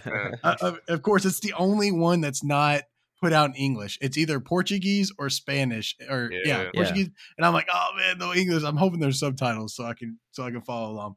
All right, so what I want to do here is I want to do some uh, three really quick questions about ALGS. Uh, I'll have Joker answer these for me, and then I want to get into uh, pure specific questions. Um, so we'll have a lot of back and forth with him on uh, you know character selections, gun choice, and map rotation, and then also storm point. Um, just real quick about AL- ALGS, uh, uh, Joker. do you think that the uh, two split and championship format works? And if not, could there be anything different? All right, the format now is very beautiful, very very beautiful. I like it, and uh, because like the previous one before, where they have like the score whereby someone like uh, let's say after like the the six the whole six games finish, that person has like 157 points. Let's say that right in week mm-hmm. one, and your team is in second. You have 44, and that's the score. It's a hundred and something. You got to catch up with that. Next week, you're thinking, okay, damn, I gotta uh, tap that score. Then next week, that team comes out with a uh, 111 added to what they already have. They're at 200 and something points already, and you're there probably at eight, at 88, and you're like, whoa, you know, that's that's a, that's a tough mountain to climb there, you know. Before you know it, uh, you're you're stressed out, you know, you're breaking down as a player already with your team and everything, and just think about the team uh, at the bottom, you know what I mean? With like uh, one point or something, they're probably like, ah, it's time to give up. You know, it's time to exit the ALGS. you know, what, what what's the worth of playing? You know, mm-hmm. and with the new format, the the whole uh, points where you win and then you get twelve points and nine points and stuff. It it leaves more room for you to like you know climb to the top. You know what I mean? You could for for any team, even if you're like let's say in like uh 20th position uh, like our team uh, in the pro league, we were at 28th position uh, to get to where we are. You, you could just see uh, as an example, you know, week one we didn't do well, we got one point, and then from there we played the other weeks, we just popped off, and then boom, like we're up there already. That just shows how uh, good the system is right now. I believe it's a very good system actually for the ALGS. All right. Well, cool. Mm-hmm. I'm glad that I'm glad that everybody likes it. I like it for podcasting about it because the mm-hmm. five weeks allows me to explore all five regions. So it works very mm. well. And it looks like our boy John has baby Saint saying that he is cute. All right, John. All right, oh, John, no. we see you. we see you, John. Of course, everybody that's apart. listening, everybody that's listening to this as a podcast, we are streaming live on Twitch. And uh man, all right, John, I see you. I got you. I got you. All right. Uh next question. so uh so, how do you all practice as a team, and do you conduct any scrims with, of course, any other South American teams or any other teams from anywhere else? All right. Um. So basically, uh, we do scrims, but like I said, uh, Dude Gaming they host the scrims and stuff. What we basically do, we invite any team from South America, any team that wants to play. But I'm great friends with uh, Dream Conspiracy. I like to say Stan um, is an amazing person. He's the head of uh, Dream Conspiracy. Very good team in South America as well. Uh, so we end up playing against them. We end up playing against Alpha Intelligence. That's actually now my sister's organization. Just letting you know that. Okay. Yeah, she's taken over that. It used to be someone else, but you know, uh, I went in and took that and give it to her. So uh, we we play against them. They're a very good team. They popped off in the the challenger circuit. Uh, I think uh, yesterday, uh, where they um I think they made a world record in ALGS history uh, yesterday. A very good team. You should check into this that team as well.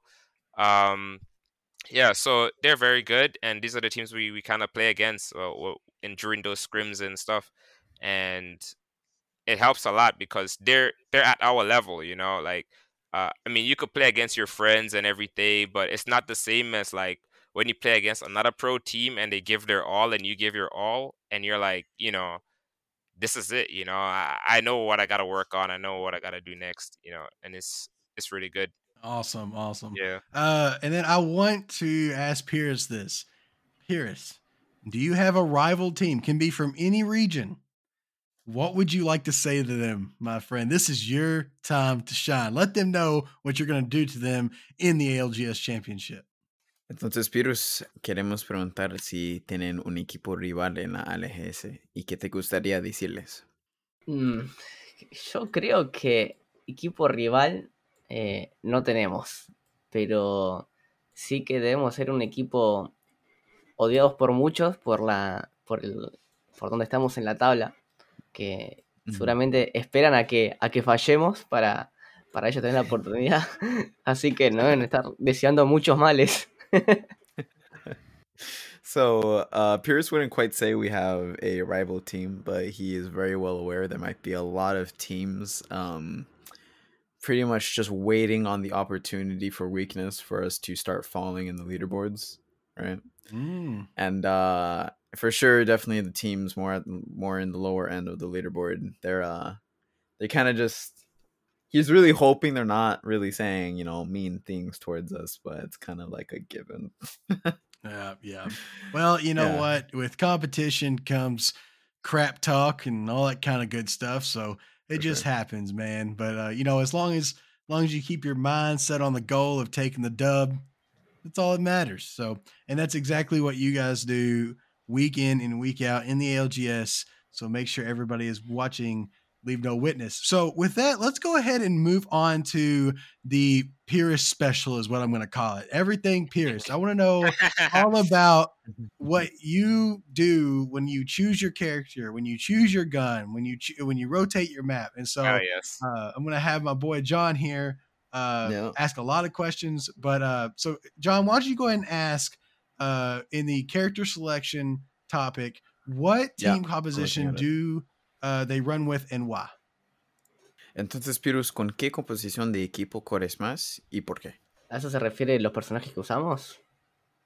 Sí. So would that question actually be referring straight to the ALGs or what they do in ranked?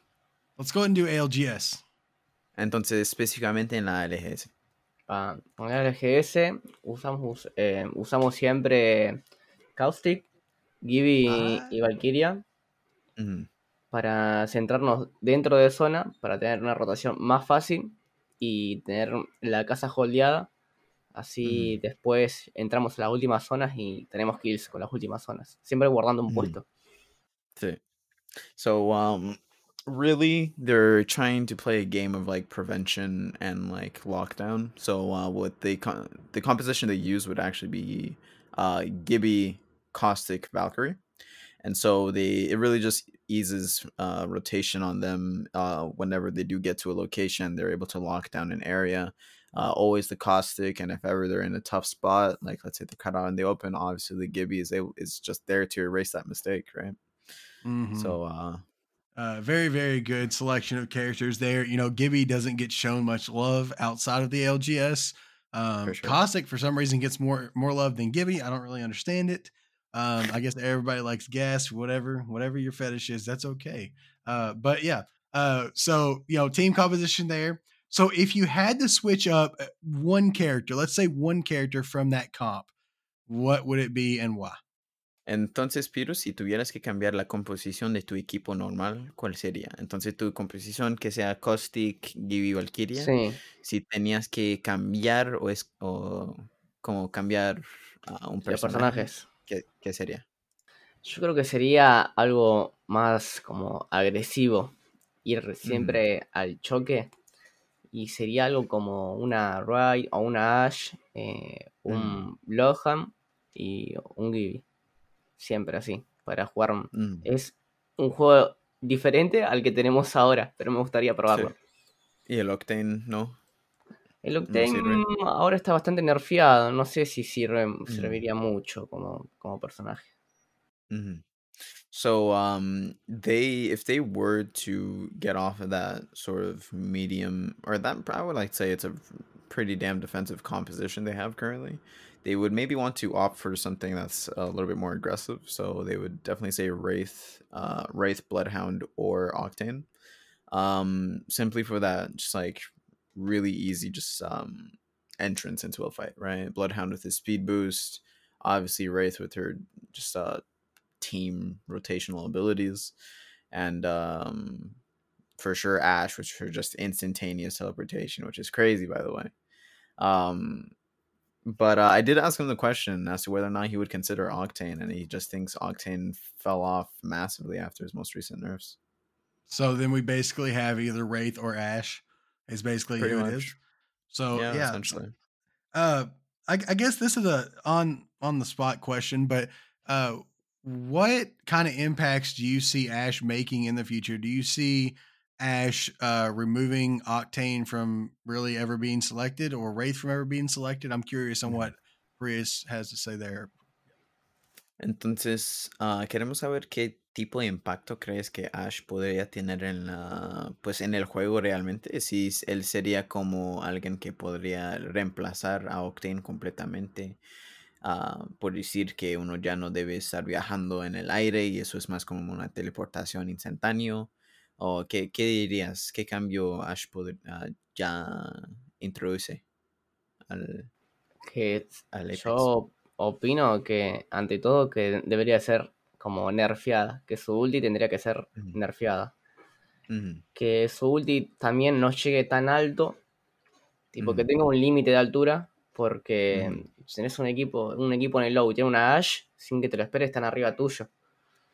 Y, y también pueden jugar como muchos bugs así, así mismo con su ulti.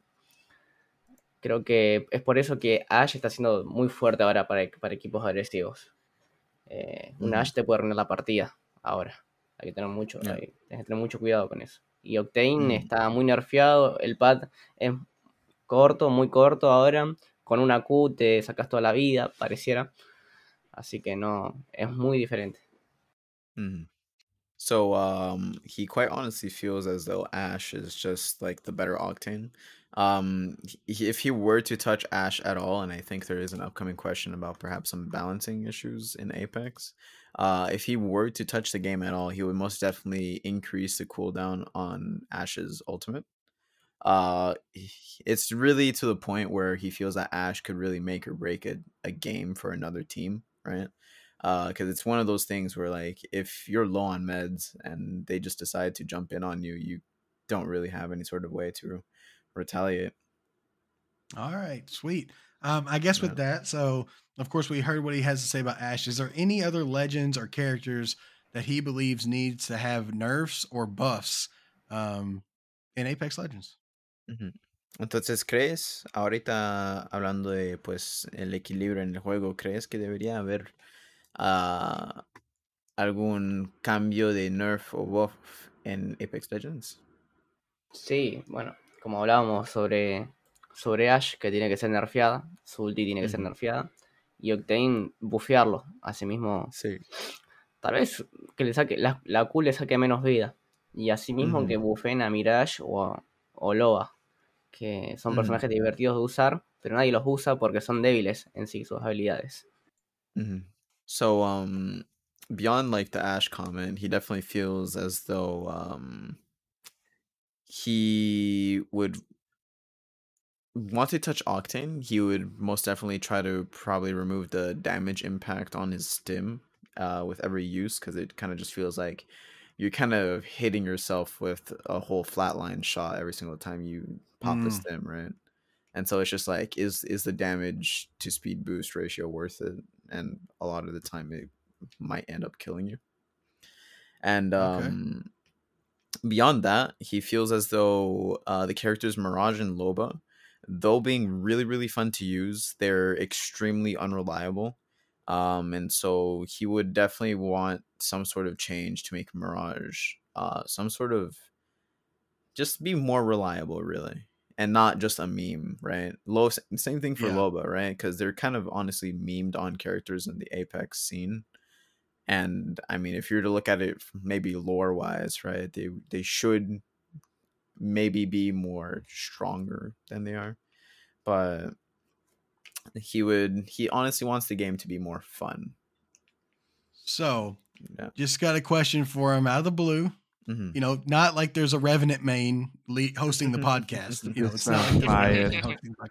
Um, you know, uh, how does he feel about running Rev Ash, where you revolt and then you ash into the team? Come on, let me hear it. Entonces, Pirus, queremos saber qué te- cómo te sientes de, de la posibilidad de tener una composición de Revenant con Ash, utilizar su ulti y utilizar el teleporte de Ash y después es como el Reftane que antes había. Denos tu opinión. O sea, Ash, Yeah. Revenant Sí, y. Octane. Ah, pues no, Sí. no necesariamente Octane, pero como Ash y Revenant en ese, ese Es una buena idea, es una buena idea. No está nada mal para hacer, para, para jugar agresivo, no está nada mal. La Mm. verdad que capaz que en vez de Octane, eh, un, un Bloodhound, así sabes dónde están en cada momento, y, y tu equipo decide a quién atacar primero, los tres juntos, así ya es uno menos. Pero es una muy buena Mm. idea. Mm, cierto. So um, he doesn't. He he's kind of he's kind of for it. He's kind of liking the idea. Um, it's kind of liking the idea. He uh he would definitely maybe pair uh that duo with a bloodhound simply so you can get that one hundred percent uh just intel off on where everybody is, if who's knocked, who's running away. Um, but he's he's not against the rev. Uh, what, what would you even call that? Rash, rash. That sounds I call it. I call it. Uh, I, A- Ash Rev Rev Ash. I, I, I don't know. All I know is that we ran that composition last night in a tournament. We ran that, and I enjoy the composition. So you know, Mhm. hopefully, I see some of that in the ALGS. Maybe the next South American broadcast, I will see that in there from our team. Leave no witness, right? Yeah. Um, so with that, why don't we go ahead and push into the gun choice? So I want to know from Pyrrhus, uh, what is your favorite gun from each ammo type? And I'll let you lead that, John, as you ask him that question.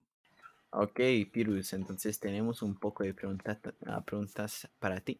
Entonces, ¿qué sería tu arma favorito de cada tipo de munición y por qué? Entonces, vamos a empezar por liviano. Sí. Oh, la carabina 301. Es un arma precisa que nunca Mm. te puede fallar. Y, y el daño que te hace en unos segundos es muy fuerte. Es un arma muy fuerte. Uh, so for light, as far as light weapon goes, uh, he would definitely run the R301. Very simple recoil, hits hard. Uh, it goes crazy, the R301. Um, y pues una otra pregunta, Firuz. Sí. Si jamás la carabina entra en el care package, ¿crees que eso cambiará el juego o no? Yo creo que lo puede llegar a cambiar. Porque la, la gente estaría usando más flatline. Tal vez que la flatline no es como una carabina de lejos. Y otra arma, ¿cuál podría ser? Que, que sea como una mm, fusil de asalto. Una Bolt, tal vez, pero sería como más como una La Bolt. 99. Pero La cambiaría mucho también, porque hay muchos jugadores que están especializados con la carabina. Ajá. Y, y yo empe- empezaría a usar más sniper, creo yo. Así que no es muy buena idea. Uh-huh. And so uh, I kind of hit him with a little bit of a follow up question to that R301 answer. Is I asked him if the R301 were to ever go into the care package, uh, would it change Apex? And he would say, he said it's like he would most definitely change Apex because, uh, you know, the flatline being the quote unquote R301 alternative, it's definitely not as long ranged. And so uh, he would definitely feel it might go into some sort of medium to close range meta if the R301 were to go away into the care package. Yeah. So so we have light. So how does he feel about um I, I guess this so is, is the R301 his overall favorite gun? So be- we don't really have to hit on every ammo type here, but Yeah. if he had to pick a favorite gun, what one would that be? Entonces, si te tocarías escoger una, un tipo de, ah, un arma en el juego, cual- cualquiera, ¿qué escogerías y por qué? Una Volt. Eh, Una la- Se llama energía. Una Volt. Oh, Ah, ni el, Soy- ni el alternador. No, soy de control y la Volt nunca me falla.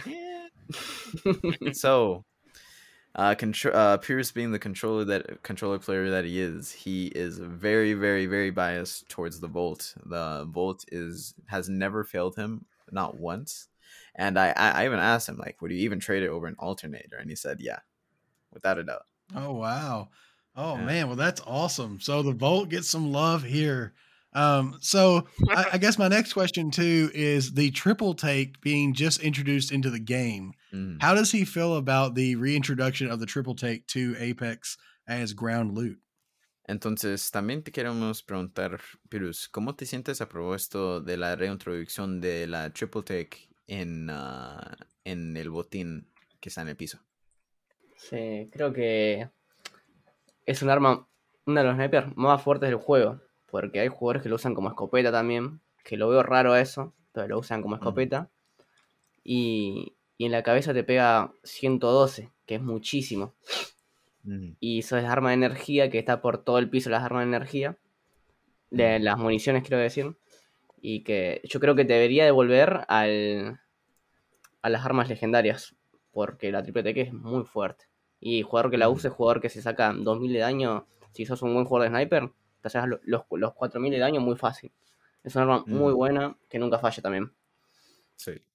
So, um, honestly, his take on the triple take would be that it is a very, very powerful weapon, and he would honestly almost rather have the triple take go back to the care package. He feels that it's just um, it's like the perfect care package weapon where it kind of removes some of that, uh, I guess, difficulty of having to actually aim your shots, given it has that three bullet, you know, spread while still being an actual Mhm. competitive shot that you like competitive weapon that you can't really be like oh shit we can't move from here to here because there's a triple take on another team. And so um he he finds that the triple take is like a little bit too available. It's just like one of those energy weapons that are just always uh just always there right and so it's Yeah. definitely something that's uh, a thorn in the side nowadays Uh, so question with that is the triple take the best shotgun in the game?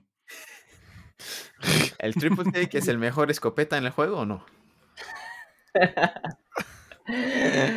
No, no se compara a una, a una Peacekeeper. it's like it's like hell no, it does not compare to the other shotguns. It's a good impromptu shotgun. There you go. Um, so how's he feel about the introduction of the car SMG into the loot bowl as well? Entonces, ahorita, Pirus, ¿cómo te sientes de la Car SMG? Opino que es un arma para. En sí es fácil de usar, pero es un arma como que te engaña. Porque la he jugado mucho, la he practicado, y, y en un momento puedes hacer como 200 de daño, o como. Es que, que tiene como una. La bala no es muy rápida, no es como una 99. Creo que sería la cadencia de tiro, ¿no? Sí. Y, y eso es lo que te juega en contra. Que Ujú, que la, la CAR, al no ser rápida, tal vez otra persona que tenga una carabina, una 99 o una Volt, te, te deletea. Si es un buen Mm. jugador. Y es un arma que como que te puede servir en situaciones y en otras que no. ujú. So he honestly feels as though the car being a relatively a relatively welcoming or not necessarily simple but medium uh medium difficulty weapon. Um he feels like it leaves you wanting more because it definitely doesn't have the highest fire rate among all of the smgs and so it, he feels as though it's meant to be some sort of placeholder until you can find an actual like main weapon. Um and so if you're playing against a really really good uh, player who's able who has an insane tracking the car doesn't compare to the r9 It makes sense. That makes sense. And so if Pierce had to choose two guns to have, Mhm. uh, you know, say he dropped down the two guns he would have for the final circle, which two guns would it be and why? Entonces, si tocarías escoger dos armas para el único, el último anillo, dos armas, ¿qué sería tu, tus dos armas? Uf, y sería una. Una Longbow. Y. Longbow. Sí, la una última, Longbow. último anillo, en serio. Ah, para últimos anillos. Sí, último anillo. Ah, una Volt y una Eva. Una Eva. Sí, nunca. Tried and true Bolt and Eva combo. Tried and true.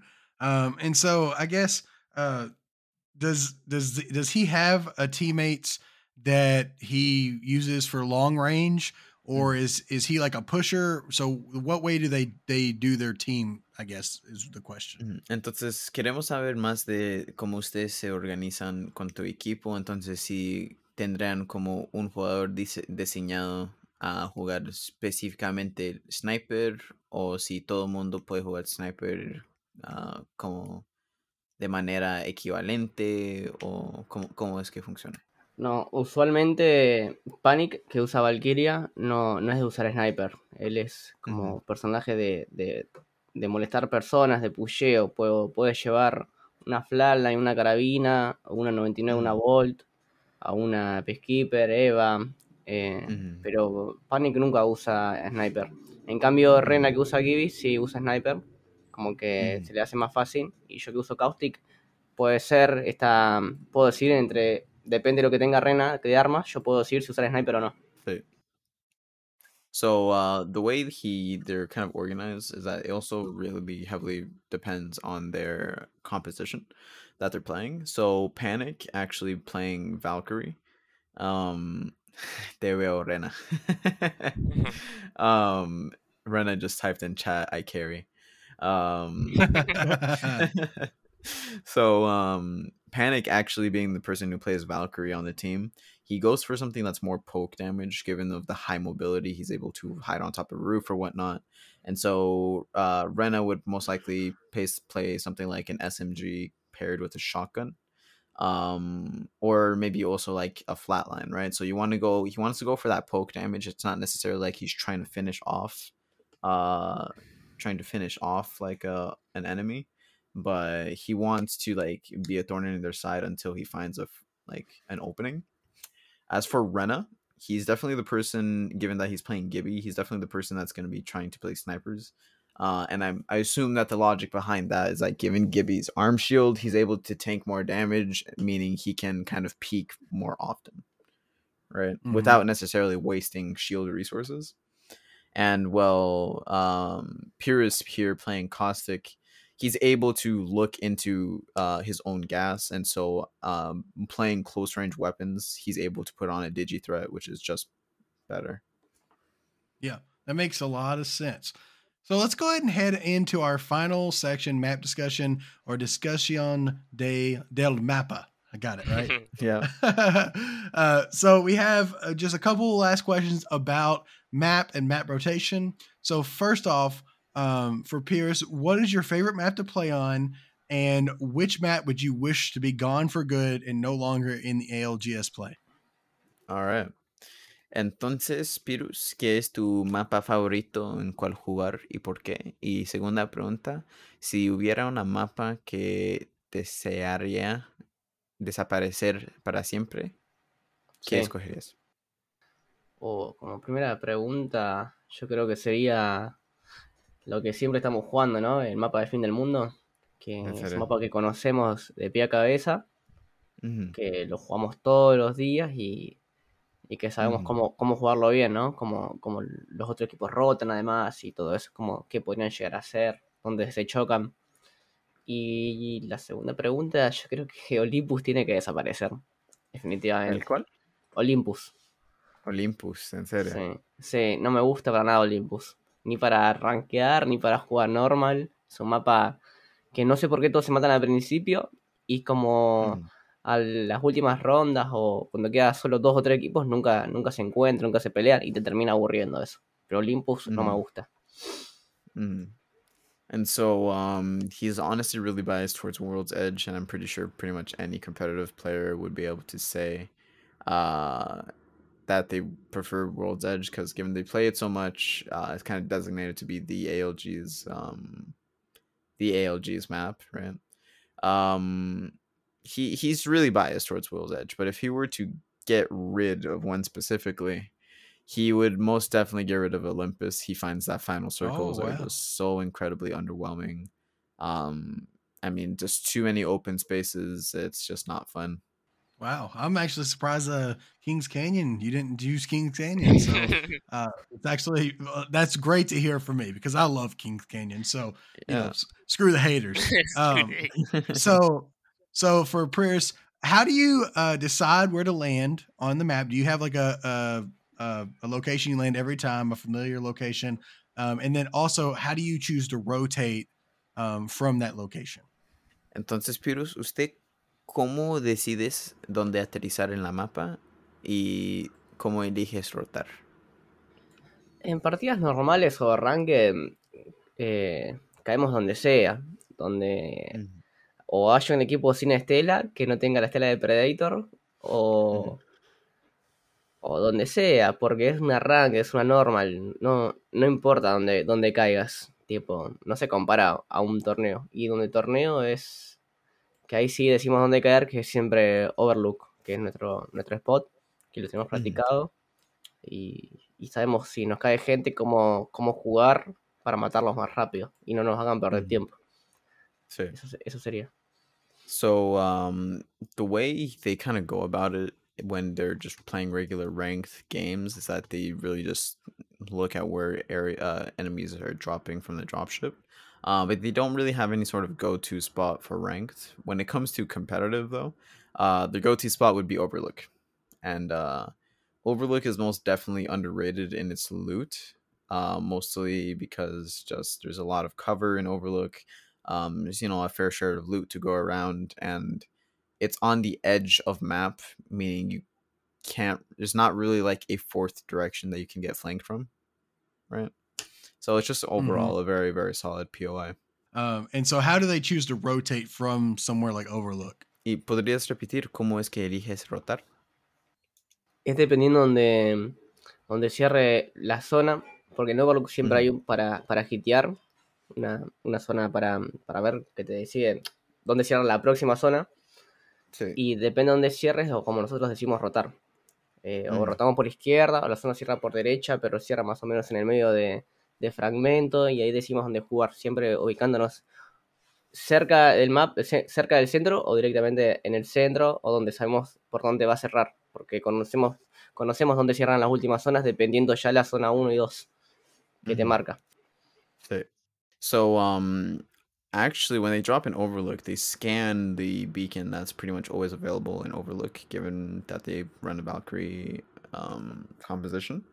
And depending on that, they kind of just like play play rotation. You know, not necessarily play edge or mid mid ring, but they kind of just stay just on the outside, waiting for uh, ring three information to come in. And by that point, they've pretty much memorized all of the sort of ring possibilities that they know what's going to happen. And so just like, all right, ring three, we got this down pat. And so it's honestly more out of experience that they're able to decide. Okay. Okay. And then the last question about uh, ALGS and, and the map. Uh, so, how do you decide to push a third team or leave them alone? So, you know, third party or no third party or what? Entonces, ¿cómo decides empujar a un equipo o dejarlos en paz? Lo decidimos dependiendo a qué equipo tenemos atrás. Porque si Ujú. nosotros tenemos, hacemos una rotación, sabemos a qué vamos a tener atrás, cómo los demás equipos juegan. Sabemos cómo Sí. juega el equipo de la izquierda, así mismo como el de la derecha, como el equipo que juega adelante. Sabemos por dónde van a rotar y cómo ellos juegan, así nosotros tratar de evitarlos o saber que tenemos que pelear o dejarlos pasar para que ese equipo pelee contra otro. Eh, tenemos bastante aprendido eso y, y así decidimos cómo pelear. Usualmente eh, decidimos pelear si necesitamos ganar una casa. Si, si esa casa necesitamos para entrar a la zona, eh, peleamos directamente sin pensarlo dos veces. Y, y, y así es como conseguimos la kill a veces. Cuando tenemos partidas de muchas kills, cuando necesitamos ganar una zona y, y tenemos que pelear sí o sí. Y ahí es cuando, cuando se va desarrollando la partida también, dependiendo de cómo estemos jugando. And so, um, honestly, there's a lot of factors that Piers tries to keep in mind and keep all of this while he's IGLing. Um, he keeps in mind whether or not there is um, other teams behind them and if they have information as to what team it is, right? Uh, because at this point they're pretty much familiar, pretty much familiar with all the other 39 teams that play in the ALGS. So they're just like, all right, this one's aggressive, this one's gonna play more conservatively, uh, this and that, and so no, they have that information. Uh, beyond that, uh, it also really depends on on whether the fact that the house that they need to take over is in zone. Because if not, and they're having to play, if not, they're ha- if they're having to play out of zone, then they're honestly good as dead, right? Because in ALGS, Mhm. there's no angle left uncovered. Yeah. So Yeah, that um, makes sense. yeah, they definitely just run the caustic comp and they just push. They just if they can't get it for free, then they use hard force to get it. All right. And then I have one more question before we close up the show.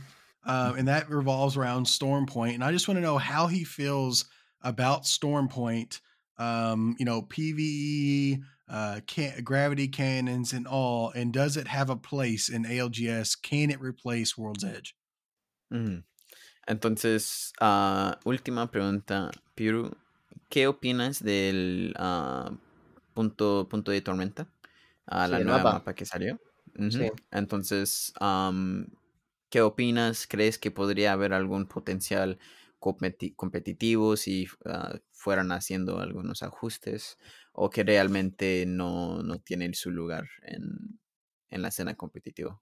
O solamente como mapa, ¿qué opinas ese que sea bonito, Sí. o agradable?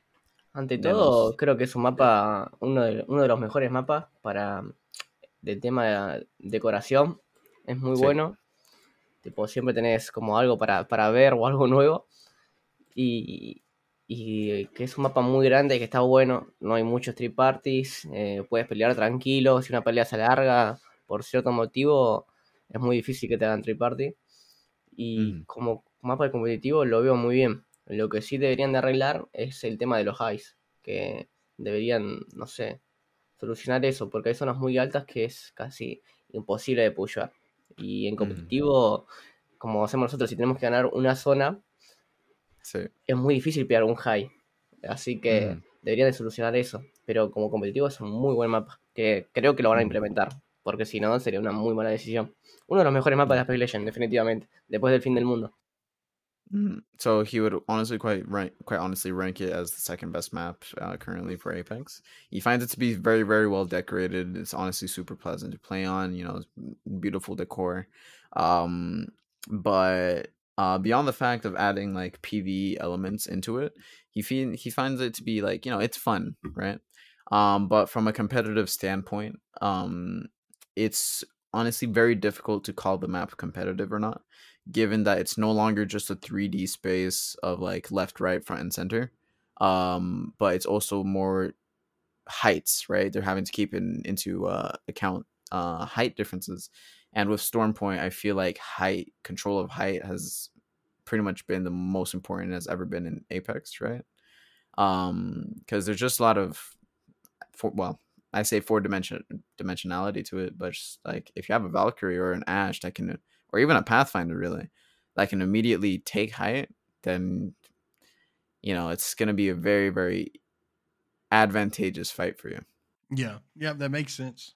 And we can't thank you all for coming on the show enough. You know, uh, I wanted to. The reason that we it, it, it's a pretty long show, but I wanted to not only touch the the IGL aspect of of Leave No Witness in the in the gameplay aspect, but I also want to touch the organization aspect of of Leave No Witness as well. And I think that we were able to capture that pretty well here. You know, we've we've learned a lot about Leave No Witness in this interview. We've learned um, the struggles they had, not only um, in in forming, acquiring talent, uh, choosing that talent, figuring out how to get in the LGS, uh, you know, making it to the LGS, and then also we've learned about Pirus, uh, Pierce and how he uh, chooses where to go, what characters to play, what guns to play, and so you know, while it's been a long podcast, I hope that you all have stuck around um, because I definitely love to hear um, from teams, especially from places like South America. Like you, we heard them earlier. You know, uh, they're you know they don't get as much attention, and these people from like North America, they try to th- throw some hate on uh, the teams from South America, and that's definitely not the case here. And I and I what I what I'm truly excited about um, is what Leave No Witness will do when it comes to playoff time and championship time. And I think that they are going to leave a mark on um, on that, and they're going to do their best. And and you know we can't wait to see them in that position, and we cannot wait to you know. Hopefully, the goal here is we've we record this podcast now. And then, of course, later on, whenever the championships happen, we want to get Leave No Witness back, and we want to figure out exactly the what the ALGS has has been like for them. Um, and so we'll talk more about in-game leading. Uh, we'll talk more about that, but we definitely want to get the organization out, let you guys know what's going on, and then also hear straight from the mouth of the guy who leads the team um, with all of the different topics we covered today. So, with Hmm. that, I'd like to thank everybody for listening. Um, of course, for any broadcast content, you want to make sure you join you uh, visit our link tree at linktree forward slash br underscore broadcast, where you'll find our anchor link, our Twitter link, our Discord link. And then, of course, tonight we are live streaming this. Um, of course, tonight is Sunday night, but we're live streaming this on Twitch at twitch.tv forward slash br underscore broadcast. So you can go watch the broadcast live there where you'll see each one of our faces, um, you know, all that kind of good stuff. And then you could also catch that every Wednesday night. And then whenever ALGS content is being recorded, we do that as well. Um, but I definitely want to give Leave No Witness time to uh, give out their social media. So you know, you definitely if you're not follow, if you're not following broadcast, do that. But if you are not following Leave No Witness, you need to go follow them because some of their content is great. So uh, Joker, why don't you go ahead and hook us up with uh, your social media? All right. Um, for me, I'll start Instagram. My Instagram is follow me underscore uh, Tokyo Joker underscore. Um, my Facebook is Shaquille Blesson Daniels. Um, well, uh, social media is like yeah. Um, yeah, I think that's it. I think that's all. That's all. That's all my social medias you could you could follow me on and catch me. Yeah. What about you, John? What, where can we find you at? Well, to be honest, uh, Instagram is a little bit more private for me, but I am available on Twitter at pb underscore n underscore John. Um, absolutely hilarious name, I know. Solid. PB. you know, there you go. solid PB and J. What about Pierce? Where can we find him? Ya, entonces, Pirus, ¿usted en qué redes sociales te podremos encontrar? Bueno, estoy en Instagram como Pirrulana, en Ujú. Twitter como LPirrus y en Twitch como LPirrus también. Mhm. So uh, on Instagram, he is under the tag of Pirrulana, P I R R U L A N A. And on both Twitter and Twitch, he would be under the name of L underscore Pirrus. All right. So you can find them all there. And then I want to go ahead and give you Leave No Witnesses social media. So on Twitter, you can find them at underscore Leave No Witness. On Twitch, you can find them at Leave No Witness Gaming. And then on Instagram, you can also find them at Leave No Witness Gaming. And then finally, they do have a Discord out there. So we will make sure that that gets plugged in the description of the show. Um, if they would like it to happen, if not, then we'll you know we'll keep it anonymous and and all that. But uh, they do have a Discord, so uh, definitely we want to give you all options to find them. But of course, the best way to find out about anybody is Twitch and Twitter. And so make sure you're following both of their Twitches and Twitters and uh, their Instagram and show them some love. Um, if if anything, pull out your phone right now, go to their uh, go to their social media, and make sure to give them a like for us. And so of course, we want to thank you all again for listening. Uh, you know, of course, this has been a little bit of a different show. We have uh, different languages here, and so we've had to translate quite a bit. So that made it a little bit longer than usual. And we thank you for taking the time um, to do that, John. We thank you so much for you know your time there, translating, being that kind of uh, support to us. You know, that's a, Mm. not only if you've been a support to Leave No Witness um, to get the content out there, but you've been a support for us, Joker. I want to thank you so much as uh, the, the the main CEO for bringing uh, your your team here, and then Pierce, man, uh, thank you, uh, gracias. I guess that would be what it is. Thank you, thank you. Um, and then of course, Dr. Shrimply, you know, my co-host here for going out, finding these guys and bringing them on the show. And make sure that you not only give all their social media love, but you also go to Apple Podcasts where you can rate and review our show. And that way we get more people here to listen. Uh, and with that, we will see you next time on broadcast. Adios. See you all next awesome. time. Be safe. I love you. Thank you. Thank you. Thank you, guys.